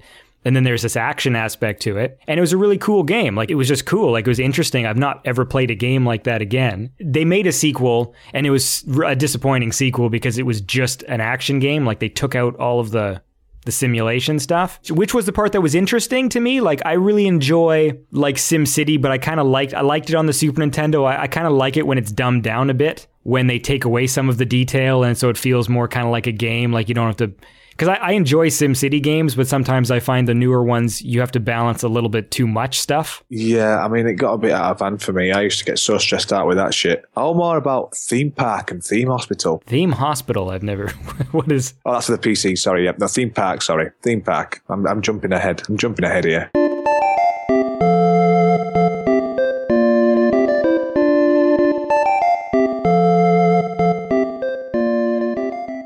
Did you ever play a game? This was on Super Nintendo. I think it was on computer as well. This was one of those games that had an effect on me, even though I never even made it past the first level. It was called Flashback. Yeah, it's the same people who made Another World, right? Is it? It had really cool animation. It had a great um, start music, like when you when you're sitting at the start screen. Yeah. I remember listening to that music and going, "This this song is so cool." And it's so simple now. I listened to it recently, and it's literally just like dun dun dun dun dun dun dun dun. It had a lot of neat looking animation, kind of like rotoscoped animation. Yeah. Um, for for Super Nintendo, it was like it was really impressive. But I I never even made it past the first level. No, mate, I just left it to my friends to do it. That's what I that's the one. It's, it- it's, I don't think it's the same people who made it, but it's just um, it's like another another world. What is another world? It's the same same sort of layout, like flashback, like same sort of like cartoony sort of shooter thing. It's just basically he's got to escape from this planet and whatnot, and you know gets help along the way. The music in that's actually pretty cool as well. Did we hit on all the ones that were on your list? No, mate, no, we haven't because we love Super Mario World. We love Super Mario All Stars, yeah. Hmm. But we didn't say Super Mario World 2, Yoshi's Island. Right. because that was coming up to like the end of the generation, you know. Sorry, I got something throat. It sounds like you're crying about it. I, I am, I am. And I, that was coming up to the, like, like the end of the of the cycle, really, and it just. I think it was, wasn't it? It must have been. Mm, yes. Uh, Yeah, yeah. I'm going crazy, man. Listen, I'm tired. Right, leave me alone, Andy. I'm going to bed. Uh, that was one of the games that like stayed and I, like in my in my mind like, long after I finished it and stuff. And I, it was just fucking brilliant. The color, the graphics, just the gameplay of it, and just trying to get 100 percent on every level. Class, absolutely class. The weird thing is, I know if people listen to this, they're probably going to be mad because I don't think Link to the Past was on either of our lists. Who gives a fuck? That's a lot of people's favorite. Like that's a that's a big one. See, for me, Ocarina of Time was my first Zelda game. Yeah. Yeah, properly, yeah. Because I, like I said, before I bought one, I used to watch my mate. He'd be playing the game. I'd it and I go, mate, I don't know where the fuck I'm going. What you want me to do? And he'd like, right, okay, let me do it for you. Oh, like, you know, he'd be doing, I'd be like halfway through the game, like 50% of the way through the game. And he'd say, do you have a go? And I'd be like, yeah, what the fuck do I do? Yeah, like th- those are games you can't join. It was good, but I was more about, everyone's got their preferences though, aren't they? So what did you think to um, Street Fighter? Were you ever a Street Fighter boy? The thing with Street Fighter was I always appreciated that it was like the better fighting game than Mortal Kombat, like technically. Mm. Even though I own the HD remake and stuff, I just I liked sometimes buying those sorts of things just for historical value. Like my son one of these days should play Street Fighter just to play it. And I never got into it, but it was one of the first the first time I ever saw a Super Nintendo. My brother had a buddy. I have an older brother, and so like you know he he had he had one of those buddies where when you're a kid, this is like the dream. You know, like he had a basement with a fucking TV and a Super Nintendo, and like you know when you're a kid, that's amazing. Like Yeah, this guy what a bastard. he, he's got his own fucking rec room where he just has like a TV and a Super Nintendo and a fucking beanbag. And I, as a kid, that was like the fucking dream. Like you've got a fucking room. You felt like shit, didn't you? well, yeah, because I mean, we had the TV room, but it was like it was the one TV, right? So if like someone else wanted to do some shit, it was game over time. And your your bed was probably the dog's basket. Yeah. Just me? Just me. That's fine. Because it wasn't until towards the end of public school that I, I finally like got like a monitor in my room that I could hook the Super Nintendo to. And it was like a little like hmm. 14 inch monitor or something. But it was still good enough. I could play Super Nintendo. I got a VCR at one point, and that was exciting. Have we actually mentioned Bomberman? Bomberman I played a lot on the TurboGrafx, but I don't think I ever played the Super Nintendo one. I think I only played Bomberman on the NES. I don't think I ever played. It's so good. It was. I think it must have done. Um, what else? Oh, uh, Earthworm Jim. Earthworm Jim, I remember it was visually very impressive, but it, w- it was shitty to play. And I remember I was think I was young enough so that I found it funny, but it was a lot of like kind of toilet humor and stuff, right? Like it was I mean, it was frustrating the controls when you like tried. It was so quick when you had to like fly down, like certain like you have to go down and like use your fucking head as the propeller to fly down. It'd go down so quickly, and you, you wouldn't know where to fucking go. it was one of those ones where you had to point in the direction and then shoot, but you couldn't jump and shoot. You'd have to be on the ground. And I remember that was frustrating. I played the HD remake, and the controls were so archaic that I couldn't play it because it annoyed me that like every time you jump, you couldn't fire your gun. And it just seemed so like at that point, it's just like either add the feature in or like don't put the game out because it that was a flaw. Like that was a game flaw when it was made. But these are the games that we just. I just played. I didn't really like go mental with it. Although there was one game that I played once or twice. I can't remember. I never saw it again until I got the emulators. Was uh, Chuck Rock? Tell me you played Chuck Rock, or I'm, I'm going to beat you. The only caveman game I played was Joe and Mac. Ooh.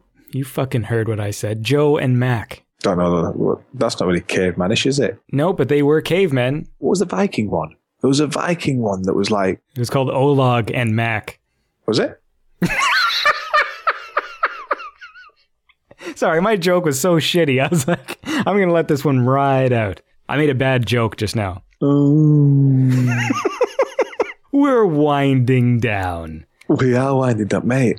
We're both knackered. I'm probably going to edit this one down to be like a shorter episode, even though I have actually been recording for about an hour and 20 minutes. It's probably not going to be a long episode. No, there's nothing funny about this podcast whatsoever.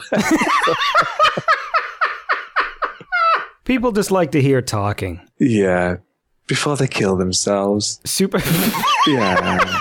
I'm just going to listen to Andy last before I top myself. I'm going to just scroll through this list of SNES games. Give me a yay or nay. Alien versus Predator. You ever play that? no, but I did play Aliens 3. I remember that one had some cool music. Yeah, but it was weird. Uh, I didn't really, I couldn't really get on with it. Carry on. Batman Returns. Never played any Batman Return. Batman Returns was cool. The characters were big. It had a cheap as fuck last boss, but it was cool. It was one of those. Uh, it was a side scroll brawler but you could grab people and like slam them into the windows and stuff. Yeah, that was a good one. Battle Toads. Battle Toads, yep. Yeah, definitely played that. Oh, Contra 3, man, the Alien Wars. Contra 3. Let's attack aggressively. That's what it said as the start of the game. Um, um, Earthworm Jim 1 and 2, F Zero. F Zero all the way, yes. Oh, I remember there was a game I liked called Knights of the Round, side scroller, and you played as uh, Percival or uh, Arthur. Mate, what about Final Fight? Yeah, Final Fight was fun. Wasn't Final Fight where it it's a two player game in the arcade, but I think like the Super Nintendo one was only one player. I don't like saying facts if I'm if I'm wrong, so I could be wrong about that. But I remembered You know, well, thing is though, I never had any friends because I lost them all trying to play Streets of Rage. So when I played Final Fight, I only had, I only had myself to play with. So, Streets of Rage is still my favorite though. oh yeah, Like of of the the side scrolling brawlers, like that's still my ultimate one. we missed out Animaniacs. Did you ever play Animaniacs? I don't think I did. Animaniacs. I'll say it again. Animaniacs. It was class. It was really good. He's telling me, oh mate, how can you forget about Jurassic Park? Jurassic Park on this NES was class. Oh mate, what the fuck? How did we miss this one? Pilot Wings. That's one of those franchises they keep on like saying they're going to bring back and they never do. I thought the N64 version was brilliant. Pilot Wings. I can't believe we didn't say that. I can't believe I didn't even fucking say that. You just did, man. I'm gonna go kill myself. It's on it's it's on the record. The thing is though, like back then, I had no time for fucking RPGs and shit. That was all about action. But now, mate, I fucking love um, Ni no Kuni on the PS3. I love a bit of Dark Souls. I've got time because I've, I've grown more mature with age. you see, I've got time to. to I saw, I saw that you grew a beard. oh fuck, that was ridiculous. I was going. I was young, man. I was going through a phase. It was stupid.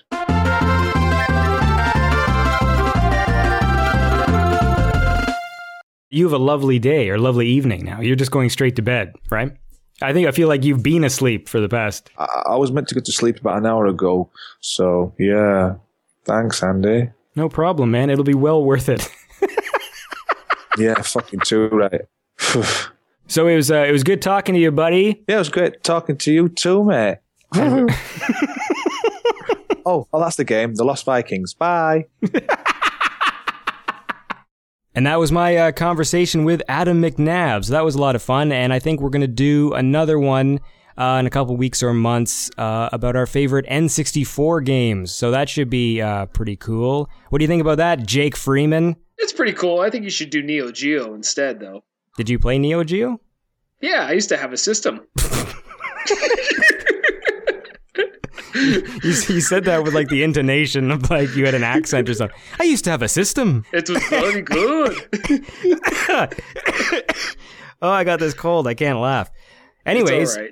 Um, so as uh, as people may uh, have gathered by now, Jake Freeman is here, aka Protector 101. is that how you say hello now? Yes. So the the reason why you're here today, Jake, you have just come out with a new album. Now wait, is it out or is it coming out? It's coming out. Oh, so I got like a pre-release.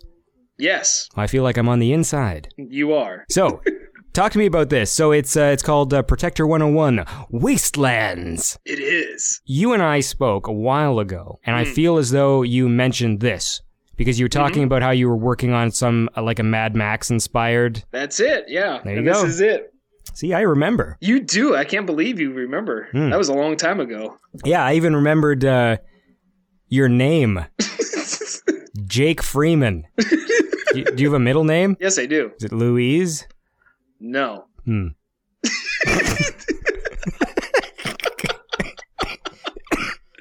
You got majorly bummed out right there. I really wanted it to be Louise. Damn it! We can edit it. Sure. Is that a secret? Is your middle name a secret? It's William. William Wallace. Yes. William Wallace. Tell me about uh, Wastelands. First of all, I'd like to point out how you've boiled down my interview style. The other day, someone was posting this thing about like a synthwave card based game, Uh huh. and like there's a whole bunch of characters. There would be like a, an artist in the synthwave scene, and then they would have their statistics and a paragraph about like what their superpower is. And and you made my card. I can't remember what I put. Uh, you said something to the effect of, and then he'll ask you questions like, "Tell me about Uh, ins- insert album title. yeah, insert album title, music, song. And I'm like, oh man, he just nailed my interview style. That's exactly what I do. Well, that was like one of your your last interviews, I think, with maybe Arcade High. You were just like, "Tell me about this. hmm Tell me about that." You're gonna make me all self conscious now. So now I'm gonna to, I'm gonna have to find different ways to say that same sentence now. About tell me, uh, wastelands, Wastelands. wastelands. Tell me about it. Okay, Wastelands is actually it's been a project that's been going on for pretty much a year right now. 365 days. Actually, yeah, it's probably a little bit longer than that because it, uh, the time it took to actually make the album, and then when it's, it was actually done, from that time until now, it's been a year. So maybe like a year and a half. So I'm probably building up this album way more than what it is. but it's basically it's like Mad Max inspired, a little bit of The Warriors, a little bit of Cyborg with Jean Claude Van Damme. Did you just say any of those words correctly, or what just happened? No. Good old Jean Claude. so anyways it's basically the story is um like with all my other eps or albums whatever. I try to make a little story about it. So basically it's two people that meet each other in the apocalypse and they try to make their Love. yeah. They try to make love the entire time. So they're all love songs. Especially uh, track 14, The Scum. yes exactly. Oh, but uh, it's basically yeah, the two of them trying to survive in this uh, this wasteland. But the thing is, is like I had this idea, like the movie The Warriors, where you had all these different gangs out there, Mhm. and they all had like their own theme song, so to speak. Ah, okay, so that makes sense then, because I'm looking through sort of the track titles. hmm I imagine then anytime a track has like the word gang in brackets, that's like the theme song for that gang. Correct. Yes. Track four is called the Nuclear Brawlers. hmm Track six, the Night Waste, Yeah. the Vipers, the Storm, the Mutants, the Scum. The scum. Yes. There's only one way to say that. the scum. The Scum. We don't need their scum. yeah. It's uh, so it's basically about them, and um, I had some um some help from some voice actors too. Yeah, and they have uh Australian voices, so there's that Mad Max kind of vibe to it. so- Okay, cool. Yeah, totally. Yeah. I, I'll play a track from it. Um, I haven't had sort of a chance to really delve deep into the album. So what's what? What do you think is a good track to sample? Um, I say probably either the Nuclear Bra- Brawlers or the Scum. Yeah. I will say that when I did sort of skip through, uh, I did like a quick peruse of the album. The Scum was the one that stood out to me. Okay. So maybe I'll play that one. That was the one that, uh, yeah. Yeah, definitely. Yeah, that's that's a cool one. Here's a little clip of the Scum.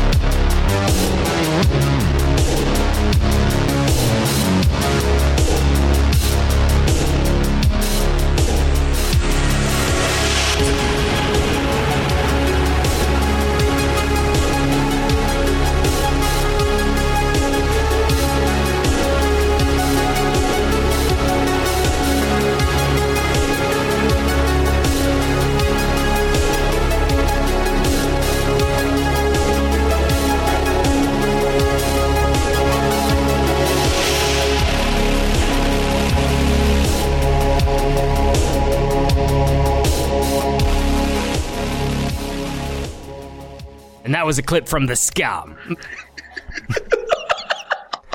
no, no one will know. No one will know that we didn't just play that live. Dude, you sounded just like a stoner there. No one would. No one would know.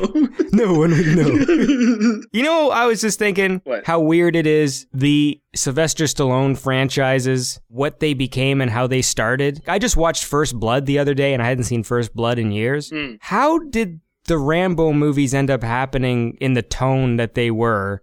Considering what First Blood was. You know what I mean? Yeah. Do you ever wonder that? Like, First Blood is not what Rambo became no, no. It's a completely different feeling movie. It's about just some dude with like PTSD freaking out in the woods. Yeah, it was, it was pretty serious stuff. Yeah. and it is serious. And like at the end of the film, like the speech he gives and stuff. The same with the Rocky movies. Mm-hmm. Like Rocky, when you just watch Rocky 1, it's like a serious film. And then like you watch clips of like Rocky 4 and like Rocky 3. And like, how is this? Yeah. I know people love Rocky 4, blah, blah, blah. I personally just think it's so silly. Like, Yeah, I know it it's got a, it's got a great score. Right, But it's a silly, silly film. And part three is super silly. Like I remember the scene where he's like fighting Hulk Hogan and stuff. Mm-hmm. The dialogue that they dub on top of that fight, Hulk Hogan.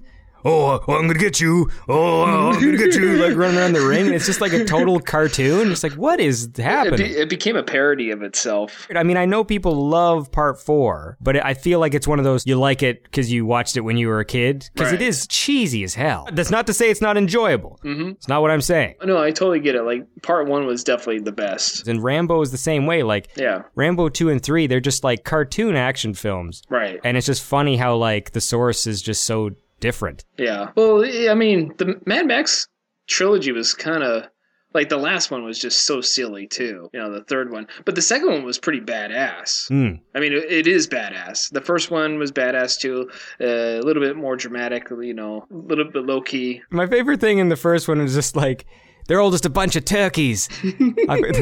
Like that's like, oh, he did not just say that. yeah, I love that line. Just like, yo, a bunch of turkeys. Calling people turkeys is awesome.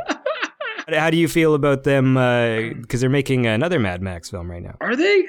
I didn't know. Oh, you didn't know that? No, I knew about the video game, but I didn't know about the another Mad Max. Oh yeah, they're making a movie. Tom Hardy is uh, Mad Max. Hmm. You know, people get uh, up in arms. I know we've talked about this before. Blah blah blah. You know, like RoboCop was the most recent one, and you know, RoboCop came and went exactly the way that I said it was going to. If people can like scroll back to my thoughts on it, whatever the hell episode it was where we talked about RoboCop, where I just said, you know, the remake's going to come out. It's probably going to be like an okay film, but it's going to be unremarkable, and it's just going to disappear. And that's exactly what happened. Well, that's the thing is it's, it was just mediocre. You either are really good or you're really bad to make any kind of waves in the water. I think people are are more upset than they need to be about remakes because every time I do, I have the argument with people. I try not to get into it because the bottom line is Scarface is might be my favorite film, and it's a remake. Mm-hmm. So I think that by definition. I'm not allowed to hate the concept of remakes as a person if my favorite movie is one. You know, why why does it need to be called Scarface? I don't know. You know what I mean? It's like all the arguments that you use against when when making a remake as a is a bad idea some of that applies to the, the Al Pacino Scarface movie. Like, there's no reason for it to be called Scarface. He's got a cut on his face. It's only referenced once. Mm-hmm. A- At no point in the movie is he ever referred to as Scarface. Mm-hmm. So it's like, what's the point? Why didn't Why didn't they change the title? You know, like everyone's just mm-hmm. like, why Why even call it Scarface at this point? Like you could say that about Scarface. Like why call it Scarface? Because they will do another Scarface movie. They keep talking about it, and everyone gets upset. You know, they're always like, oh, I can't believe they're going to remake Scarface. You can't remake Scarface. I'm like, well, uh-huh. Scarface is a remake. So you have no argument. Like you can't say that about a remake. Like that makes no sense.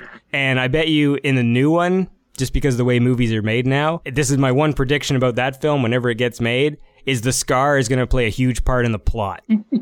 Because they're going to justify the title. So this will be like, well, you know, like in the other movies, they don't really talk about it. So this one, like Scarface, the movie's all going to be about him getting revenge against the guy who scarred him. Yeah. You know, in his in whatever his home country is. And they're going to make him uh, more tactical, so make him black. thing is, I love when people get all upset because a lot of people got mad about RoboCop. I'm like, they've already driven that franchise into the ground. It's like, let's not forget part three. Let's not forget those terrible like made in Canada TV series they made. Yeah. because those were garbage. Fucking RoboCop Prime directives. I remember um, my editing teacher in, in film school had like raw footage from those shows. I don't remember why. I'm not sure if he worked on it or if he had a friend who worked on it. So some one of our editing assignments was taking footage from the RoboCop television show and just trying to edit a scene together. And so like I, I did one where I played like the music from Lord of the Rings. That scene in Return of the King where like Sam has to carry Frodo up the mountain. Mm-hmm. And I made like a really dramatic like standoff between these two RoboCops because one of them was bad and one of them was good. That's a powerful scene in Lord of the Rings. Yeah. yeah, of course. I might not be able to carry it for you, but I can carry you.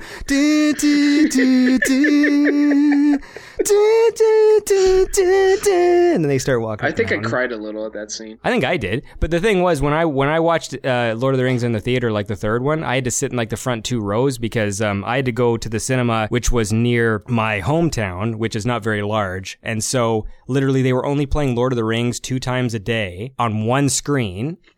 so I had to buy my tickets like four days in advance because it was like sold out. Yeah. Like the best part about living in the city, there's like all these cinemas, Right. And like even even the big ones, you can always get a seat to like a movie like opening day because you know like the mm-hmm. big downtown cinema. When a big movie comes out, it'll be on like ten screens. It'll be playing like ten times a day. Mm-hmm. You go to a matinee and there'll probably be nobody there. Like on opening day, there'll be like three other people. Right. I mean, that's how I've seen all like a lot of huge movies. I'll just do it that way.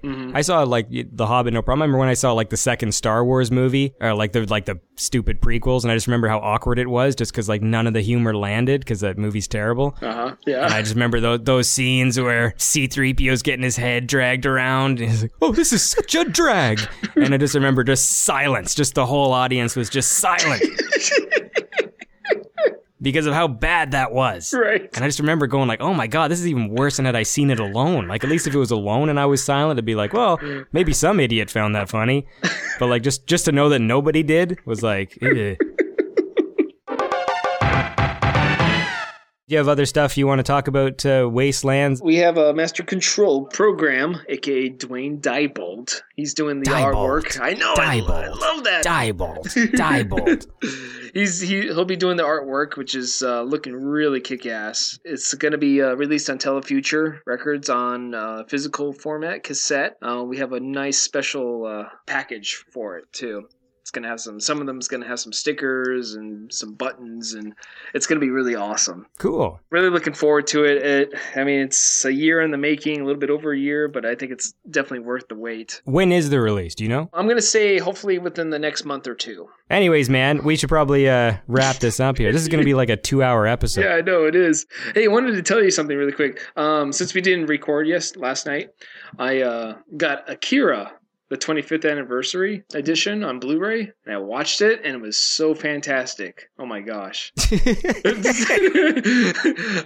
all I really had to say. But it was just like it was like I've seen that movie so many times, and then I put it on last night and it, on Blu-ray for the first time on the big screen and surround sound. That's cool, man. Yeah, you just go back to those times where you're just like, man, no wonder why this movie's kick ass. Like, how come I don't watch this every day? I love watching uh, stuff on Blu-ray, man. Yeah, Uh, like when I when I finally got like Scarface on Blu-ray and watched it, it was just like ah, it made me so happy. It just made me so happy. yeah, I know. You're just like looking at it, you're like, man, this looks beautiful. Now I can't wait to rebuy my entire collection in 4K. 4K, the hell. yeah, and then yeah. they'll have 8K. yeah. Hey, did you see the remastered of RoboCop? No. The um actually remastered it to 4K resolution and then brought it down to 1080p. They did a really good job. So that release then isn't. I thought there was a way that they could just fit a 4K video file on a Blu-ray disc. Maybe that's what they did. I feel like they can do that Okay, because I know like the the the the RoboCop I have has no special features. right. I feel like a 4K movie would still be under like 50 gigs. Yeah. Must be. If it's Yeah. just the film, like just a DVD menu and a. Yeah. Also, the uh, remastered uh, Terminator, the original, that that one's really good too. That one looks, Ooh, yeah, it looks fucking crystal clean. Like it's weird. I love Terminator so much. Oh yeah, it's it's awesome. The score on that is just awesome. Yeah, no, it is awesome. It's got this cheesy effect to it, and I was like, the that was one of the things in the extras they were talking about the guy who did the score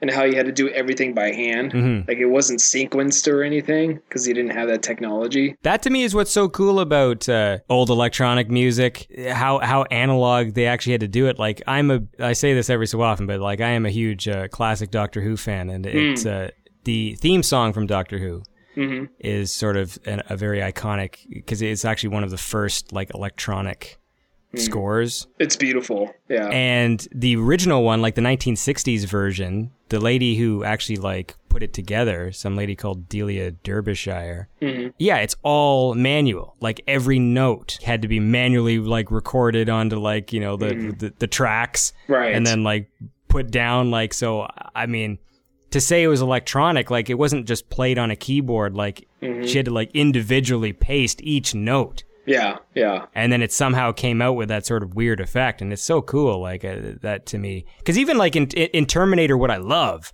Mm-hmm. about the terminator song is it's not quite it's not perfect like the No. the the timing of it Mhm. it's off a little bit Yep. but that's what it's charming about it Well, that's definitely yeah, and that was that was kind of one of the things I was trying to do with Wastelands is things that don't match up. Like I always have things that are just slightly a tiny bit off. Like that tom drum doesn't hit directly on that quarter beat. You know, it's slightly off, and that's what I liked. Uh, um, if you ever see Surf Nazis Must Die, Jon McCallum's score on that is very similar in, in that aspect where. The, the sequencing kind of gets off a little bit. Right. It eventually comes back. cool Yeah, it's definitely cool. And you're like, oh, dude, that's so awesome. Anyways, well, it's good talking to you. Good catching up. So people can look forward to uh, Protector 101 Wastelands in the coming months. And uh, maybe I'll close off with another track. What was the other one we said? I, I played a sample from the Scum. uh, I was thinking uh, Nuclear Brawlers. Okay, so I'll I'll, I'll end off the show with uh, with a little clip from uh, from Nuclear Brawlers. So you have a you have a lovely evening, Jake Freeman, You too, Mr. Andy Last. and uh, we'll uh, we'll talk again. Okay. And here is a clip from the track "The Nuclear Brawlers" off the upcoming Protector 101 album "Wastelands." Telefuture. Pardon me, Telefuture. Telefuture. That's the that's that's the record label it's gonna be released on. You should probably throw that in there.